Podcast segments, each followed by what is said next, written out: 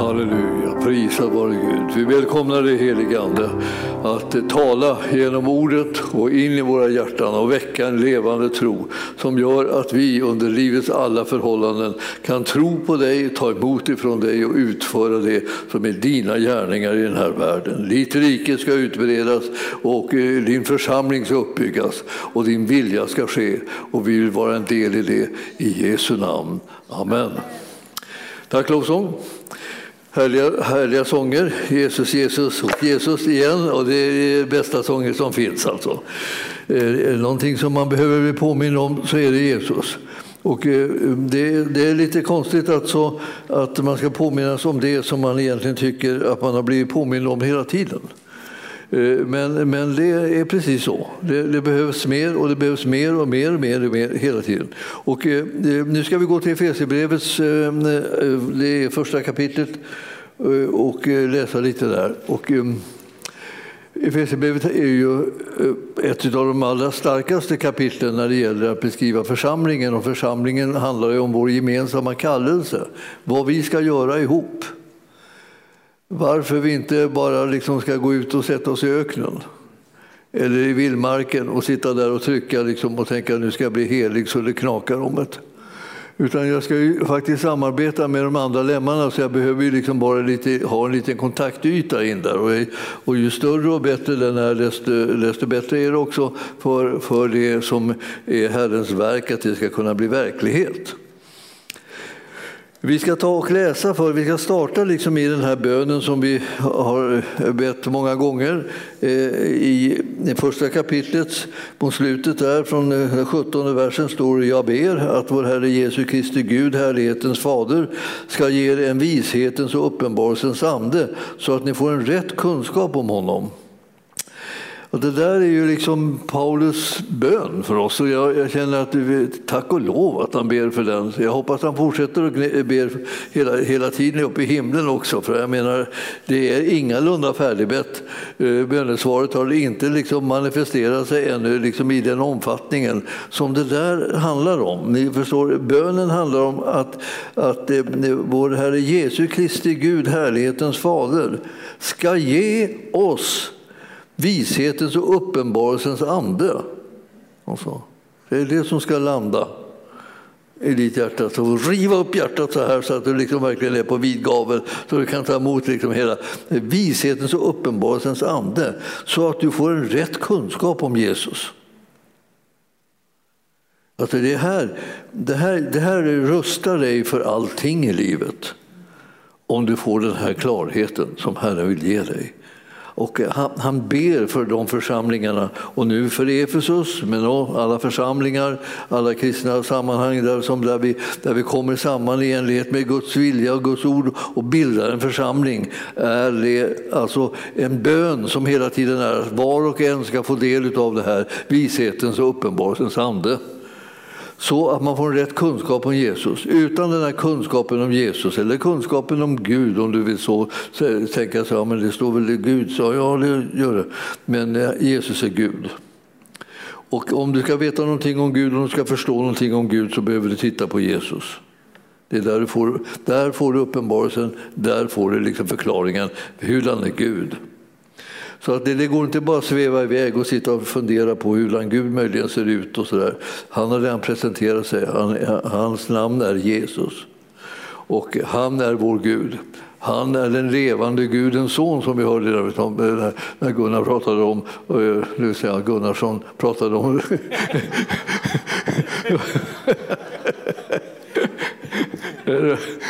fick jag, fick jag med det också. Eh, eh, uppenbarelsen liksom om, om, vem Gud är. Alltså. Det här att veta vem han är, det, är liksom det, det, som vi, det ser vi och förstår vi av när vi ser presentationen som Gud har gjort av sig själv i Jesus Kristus. Tittar vi på det och så, och så får vi liksom klarhet om vem han är, då vågar vi liksom säga att liksom, vi känner honom. Ja. Eh, målet är att vi ska känna honom till fullo.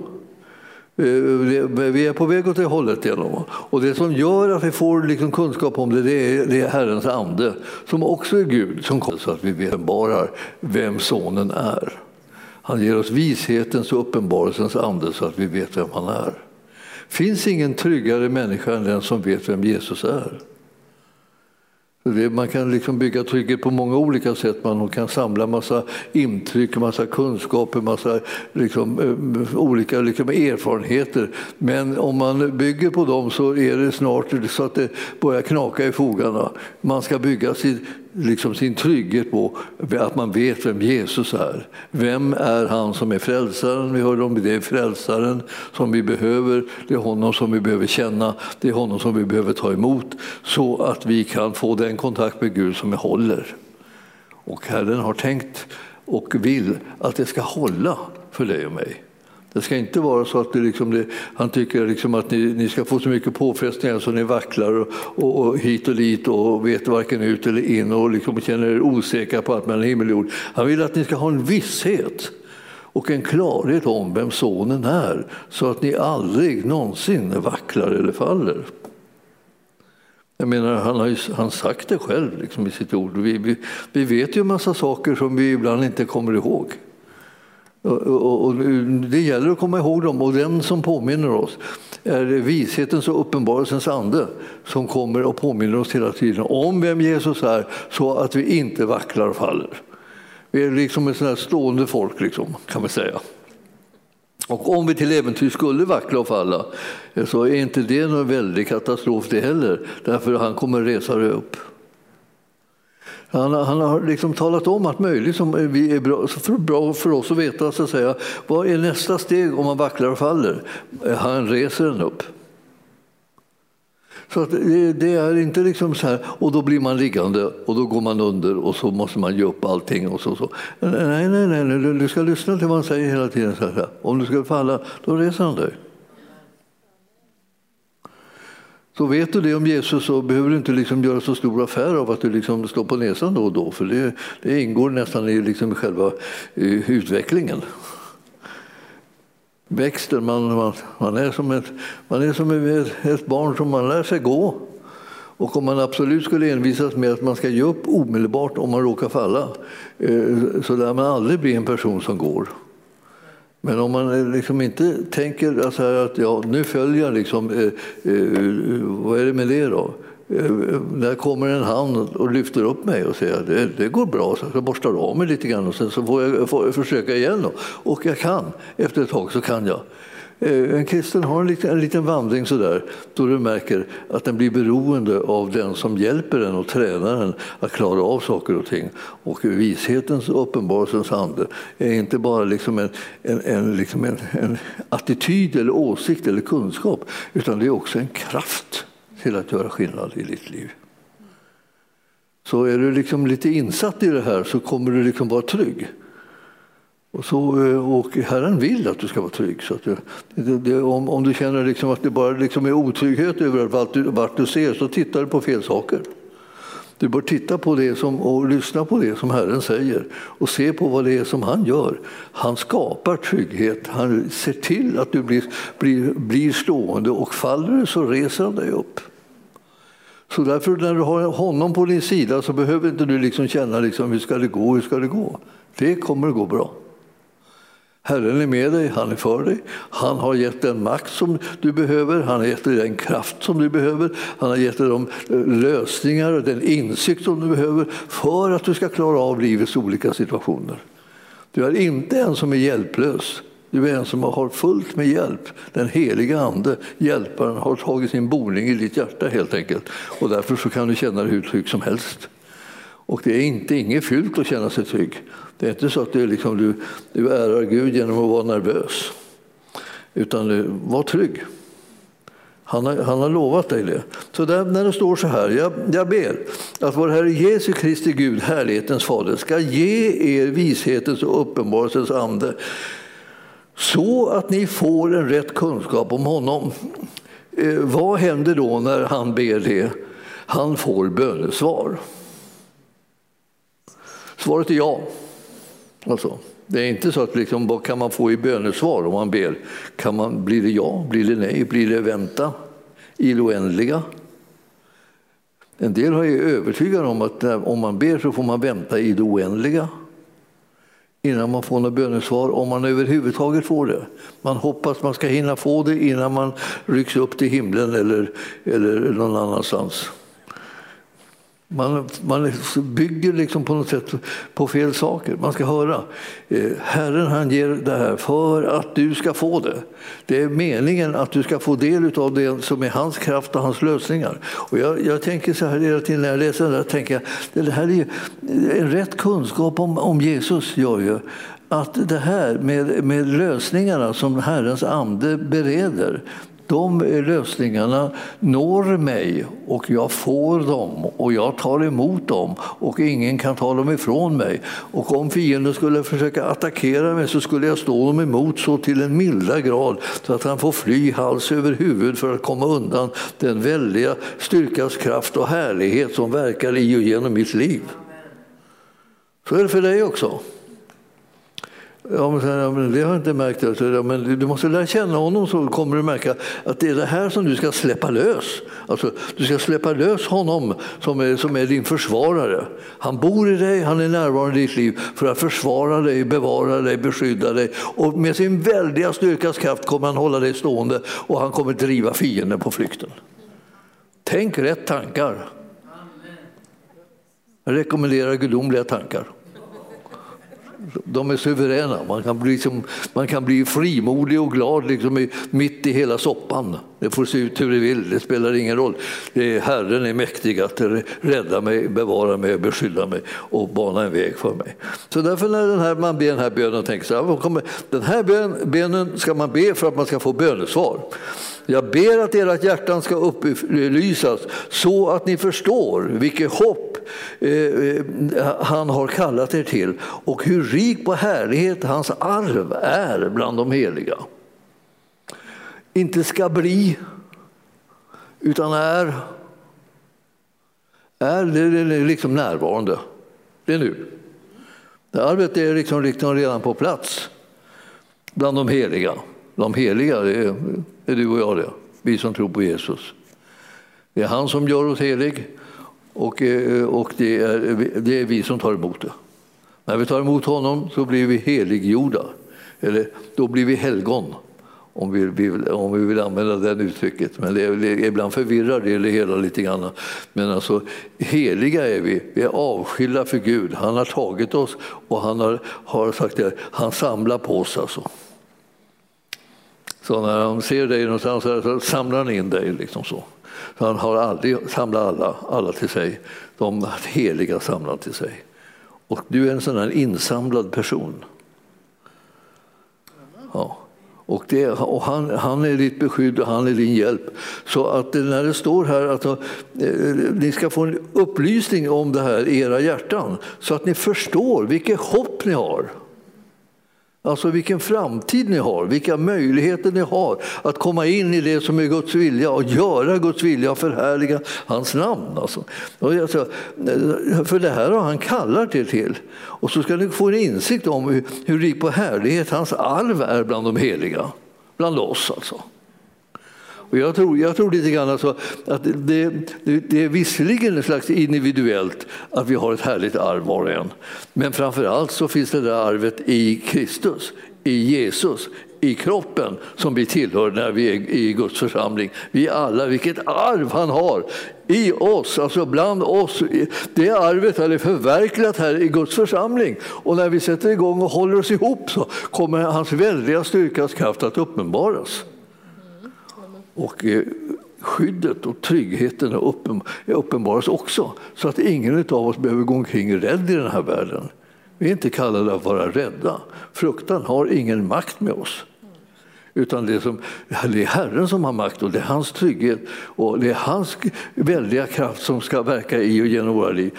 Fruktan, det, alltså, vi tillhör ju ett folk som är kallade att leva sitt liv här i världen utan fruktan i alla sina livsdagar, läser vi. Ja. Så gör anspråk på dina rättigheter. Arvet är ditt. Utan fruktan ska du tjäna den levande guden här på jorden. Inte någon gång, utan nu. Arvet är redan utdelat. Saken är redan klar. Gåvan är redan given. Vi, vi, vi tillhör de som, är, som har fått det. Alltså man kan ju, det, det, det kan tänkas att man blir glad ibland om man, om man tänker på det här. Så. Man tar, tänka lite försiktigt så man inte blir för glad då. En del tror ju liksom nästan att det kan bli oandligt på något vis, att man blir för, för glad med tanke på vilket, hur mycket, så, eh, så mycket trassel som det finns i denna världen, hur mycket ondska det finns, hur mycket mörker och så här. Och, eh, liksom, och eh, då tänker vi, ska vi samlas och bedja mot mörkret, mot mörkret här? Vi ber mot mörkret, det är så mycket mörker i Sverige och hela landet är liksom bara under mörkret. Så här, vad är det för trams? Vi är representanter för Guds rike, vi ska samlas och bedja för att Guds rike ska utbreda sig. Det här är ingen liksom tid för att meditera på mörkret. Vi ska meditera på hur det är, vem är Jesus och hur är Jesus och vad är konsekvenserna av hans seger i den här världen. Vi håller på att bygga upp riket, det rike som, som inte kan skaka eller falla eller som inte kan rubbas på ett enda dugg. Men mörkret är ju bara liksom gjort för att falla ihop som en platt pannkaka. Tänk Guds tankar. Gud är inte ett dugg intresserad eller imponerad av mörkret. Hela tid. Vad ska han tänka på det för? Tror han sitter och grubblar där? Åh, hur mycket mörker det finns i Sverige. Jag tror inte ett dugg på det där. Vad fånigt alltså. Det, men om man, man bör tänka på de där tankarna, så ja, man måste väl ändå ta itu med mörkret och så här. Ja, men eh, är du säker på att det är du som ska göra det?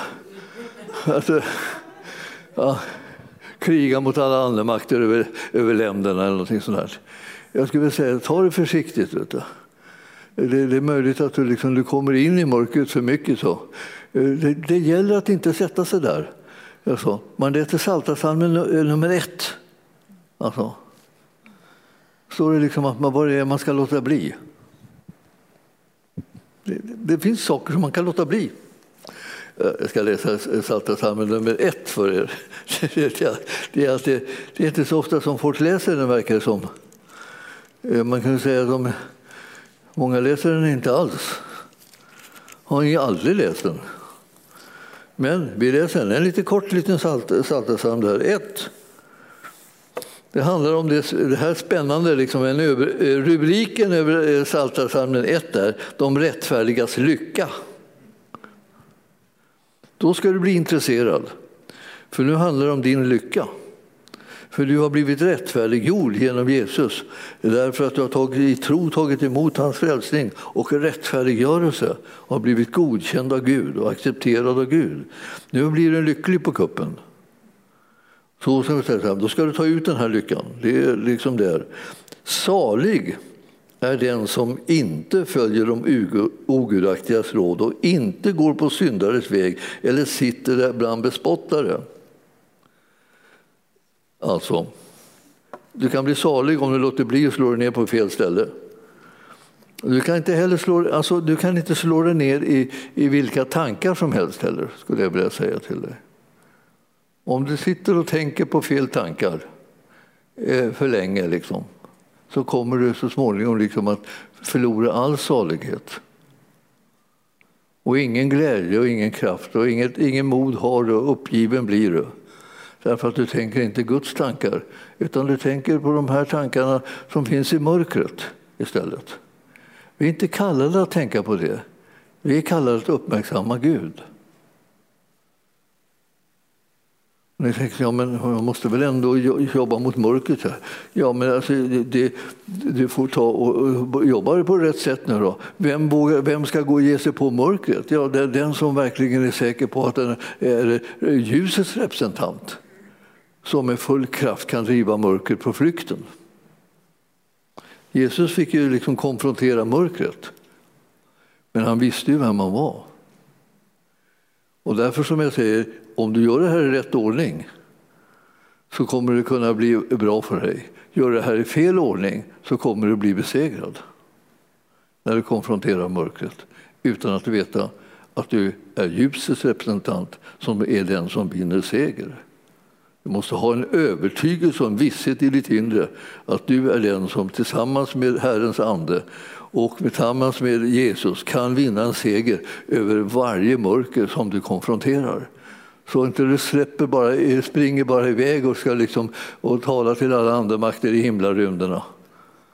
Så, eh, Och du har inte en chans om du inte strider i hans namn och med hans kraft. Och då måste du veta vem du, vem du tjänar och vem du följer och med vem du räknar och inte bli imponerad av mörkret. Därför så gör man saker och ting i rätt ordning. Man lär känna honom först och främst. Och man måste känna honom så det knakar.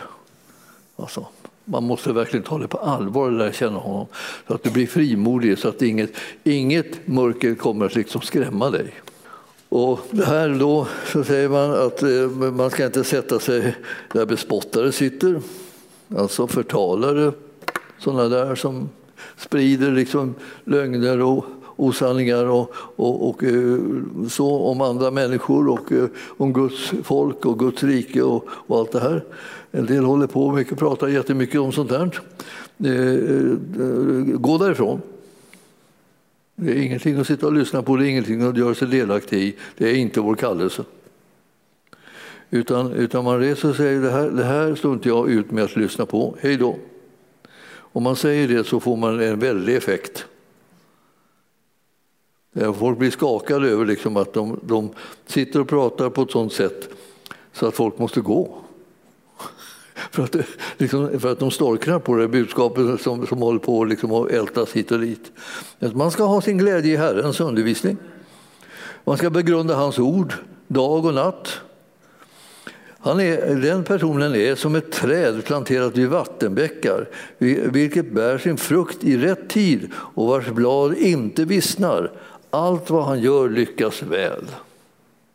Halleluja, det var Lina arvedel om du fokuserar rätt, så det, blir det så här av ditt liv. Och jag tänkte att det, var, var ska, det här var inte särskilt konstigt. Liksom. Det var inte liksom en överraskning. Ska vi, tänka, ska vi tänka på Gud? Ska vi tänka på vad han säger? Ska vi tänka på vad han gör? Kan vi tänka på vad han har gjort? Ska vi, ska vi tänka på sånt? Ja, hela tiden. Ja, men, men kan vi inte hålla på att tänka på sånt hela tiden? Då blir man ju verkligen liksom, vad kan jag säga, eh, bara eh, som en nörd.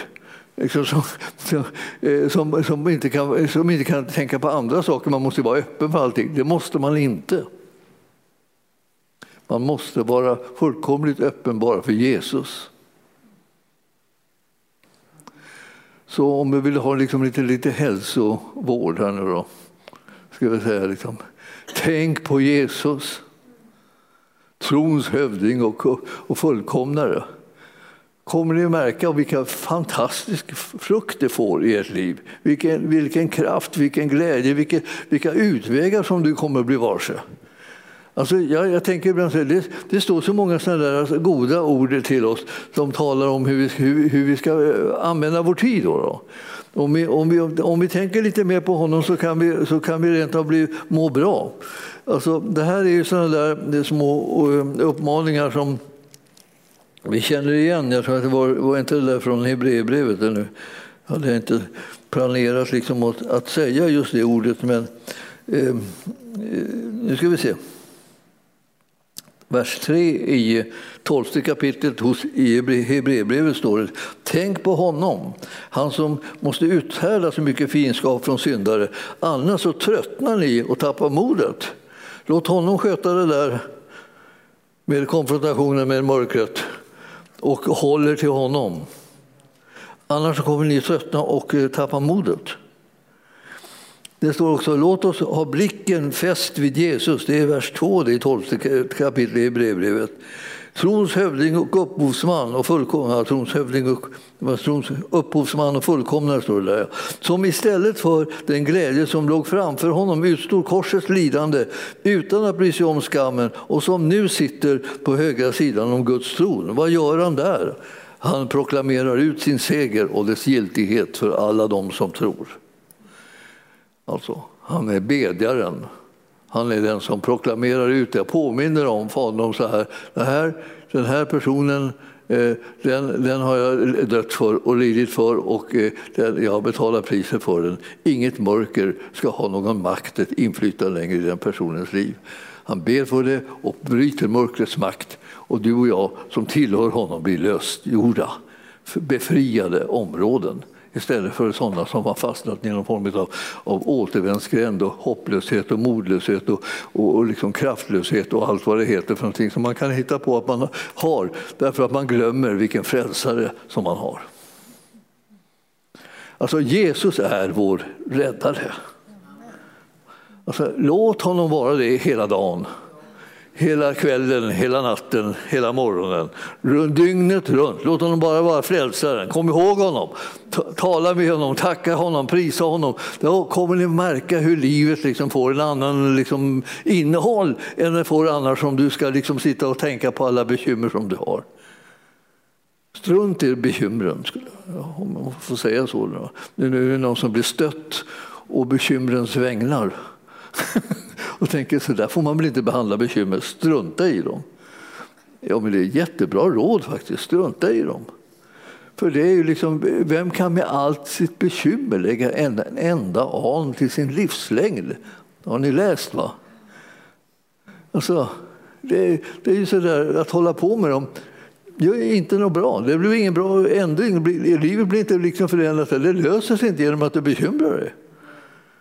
Vi, vi alla skulle kunna ägna oss åt det där och liksom bara sjunka ihop och bli helt liksom krossade och, ut, och uppgivna. Men det behöver man inte ägna sig åt. Strunt i dem. Det lönar sig inte att bekymra sig. Hurra!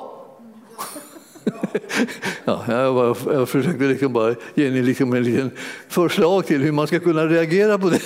reagera på det. Det lönar sig inte att bekymra sig ett dugg. Ja, då är det alltid någon som säger ja, och du har förstås inga bekymmer. Jag har gott om dem, men jag struntar i dem. Så mycket jag orkar. Och sen, så, och sen är det som att, att de dyker upp i tanken så, så ber jag bara Herren om en lösning så kastar jag den problemet på honom. Alla bekymmer ska ju hamna hos honom. Det är han som är lösaren. Han som är eh, experten på att lösa bekymmer. Det är därför som du och jag kan vara så liksom nonchalanta mot bekymmer eftersom vi har en som löser de här bekymren åt oss. Det är precis som det är i livet när man hittar folk så där, som är väldigt bra på olika områden. Här. Då, blir, då blir liksom bördan lättare. Man, liksom, man lassar över det till dem. Du tar det här, du är bra på det här, och dit med det och där. Och till slut så går man där liksom bara flyter omkring. Ja, jag har inte nått riktigt än, eh, planet ännu, men jag, men, men jag siktar på det, liksom, att det ska bli så. För att Herren, liksom, Herren är den som eh, ordnar de här sakerna. Han är till den som vi kastar alla våra stora bekymmer på honom. Men Jag har säkert varit med och kastat och kastat och kastat och kastat. Liksom, man kan ju bli sån där som bara kastar. Man tycker att det är väldigt vad de tenderar liksom att komma tillbaka fast man kastar. Man kastar så mycket man orkar. Va?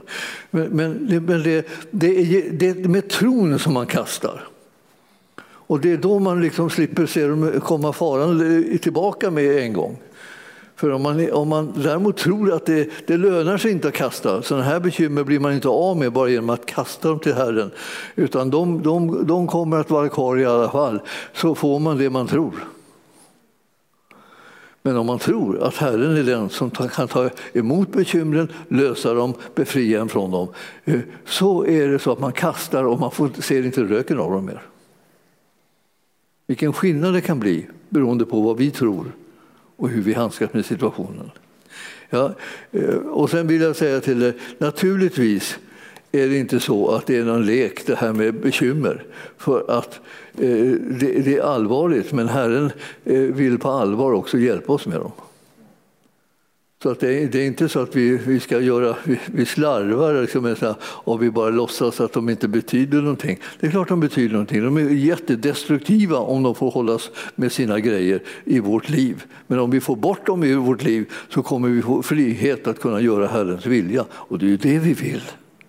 Det är det som vi längtar efter.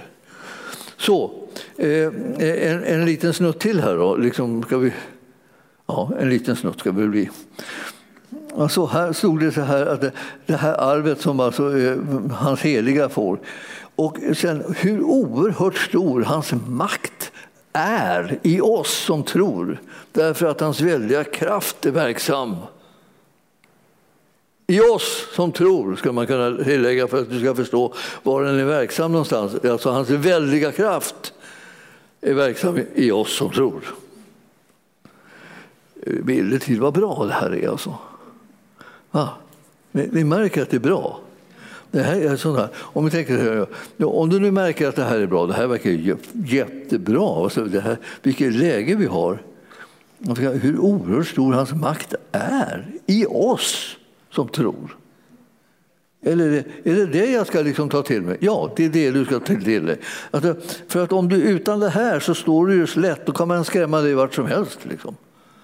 Eller var ska jag gömma mig? Var ska jag ta vägen? En del älskar sådana här, vart ska jag fly för ditt ansikte? Här. Och, Vad är det för någonting?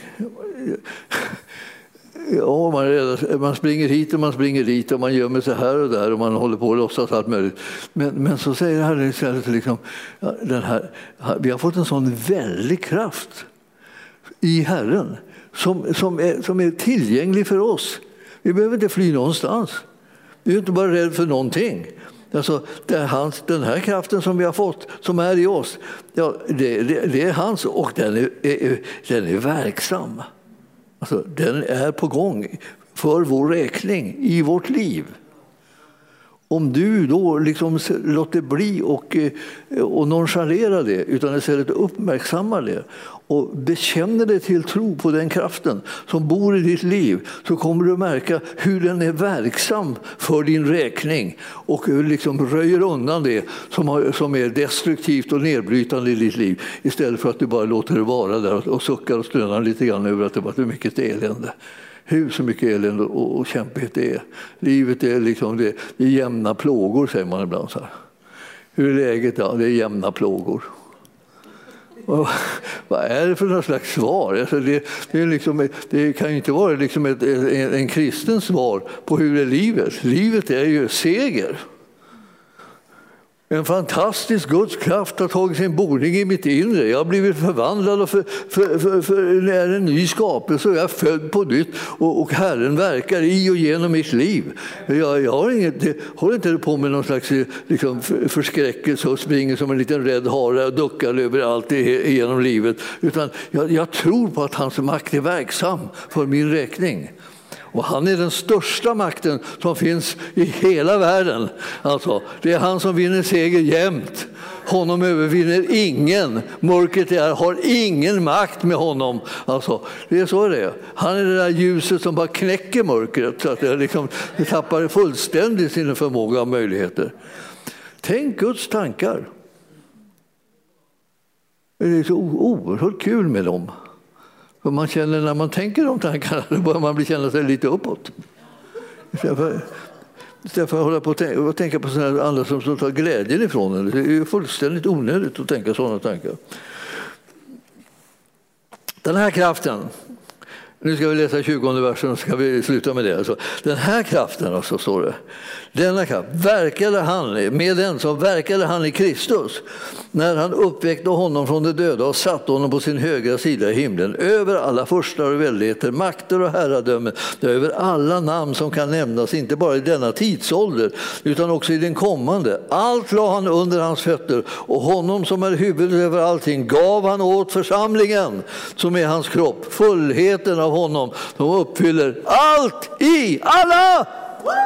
Alltså, det, här, det, här är liksom, det här är livet, kan vi säga. Alltså. Jag måste ju tänka på liksom att vi har, blivit, vi har liksom mött livet. Och, och, han som vann seger över döden, alltså. och, och, och han har gett oss evigt liv. Vi är inte, vi, vi är inte några som tänker, får se hur det går. Vi vet redan hur det går. Han har redan vunnit segern. Vi får inte hålla på liksom, ja, vi backar tillbaka, vi går tillbaka till början och vi inte vet någonting. Man vet aldrig hur det kommer att gå och man får hoppas på det bästa ändå. Så, det, det, så är det inte alls. Han har vunnit en fullkomlig seger. Han har trampat synden, döden och djävulen under sina fötter. Det är bara mos av det. Och du och jag står där liksom och eh, eh, tar emot frukten av hans seger. Den är, den är vår. Så var vid gott mod. Kasta bekymren på honom. Han har redan löst dem.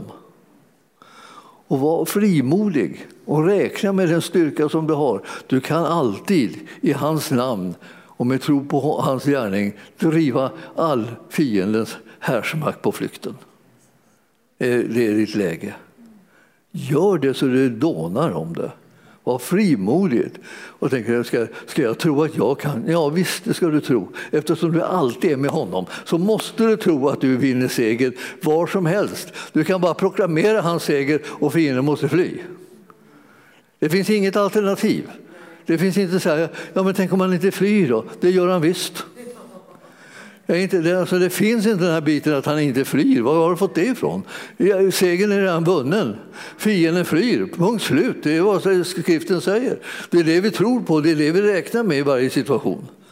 Så, alltså blir vi de som är, de som är övervinnare och till och med eh, mer än övervinnare om vi får tänka på hur skriften uttrycker det. Jag blir mer än övervinnare. Varför ska man behöva säga sånt till oss, att vi är mer än övervinnare? Därför vi, är lite, vi gör lite motstånd mot att det ska gå bra. Vi tänker att så bra kan det inte bli. Så då är vi inte bara övervinnare utan mer än övervinnare. Herren tänker liksom inte hålla tillbaka någonting. Han ger oss överflöd av seger. Mer seger än du behöver. Använd den. Så den här lilla eh, textbiten då kan ge en fantastisk uppmuntran om vad det är som är ens livets läge. Vilken frälsare vi har, vilken makt han har, vilken gåva han har gett till oss, vilket hopp vi har, vilken kallelse han har givit oss, hur, hur kraftfullt han kan verka med sin styrkas kraft igenom våra liv så att Gudsriket kan utbredas. Det är, alltså, det är bara liksom att komma ihåg att det är på det här viset. Det här gäller dig, det gäller mig och vi skulle kunna bli de gladaste människor som finns eh, om vi nu inte envisas med att eh, sitta och meditera på alla våra bekymmer. Men, men strunt i bekymren. Du tycker liksom att det, det, är nästan slarvigt. Jag vet att det är liksom vi, och, och, i vår, vårt land och så, här, så vill man göra mycket väsen av bekymmer. Men, men, men vi ska göra väsen av Jesus. Det är det som är grejen. Vi, kommer ha, vi har ett helt annat budskap. Jesus är budskapet, inte bekymren. Tänk så illa det är. Nej, tänk så bra det går. Tänk vilken seger vi har, vilken, vilken Herre vi har, vilken frälsare. Vilka, han har krossat fiendens härsmakt. Alltså. Ja, det är han. Då. Så det är det där som du och jag behöver bära inom oss, annars så blir, det ju bara, blir vi precis som världen.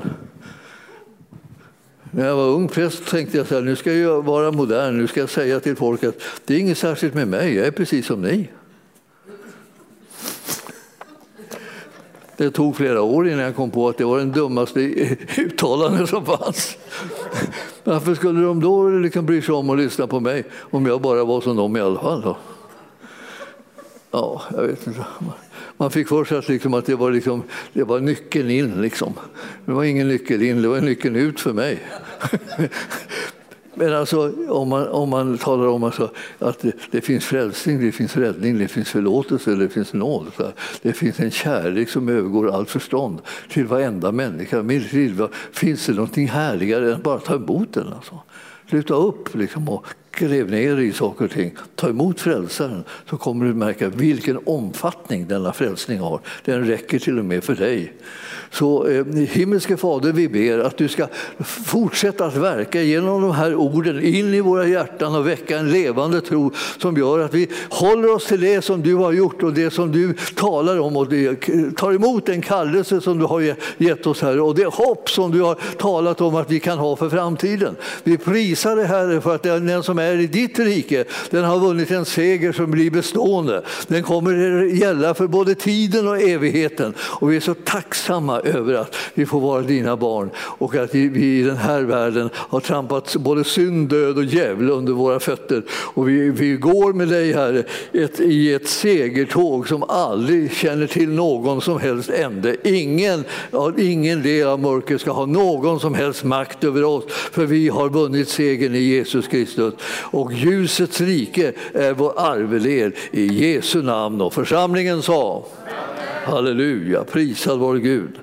Ja, man får avbryta sig när man, eh, när man håller på och talar om det här ämnet för det tar aldrig slut.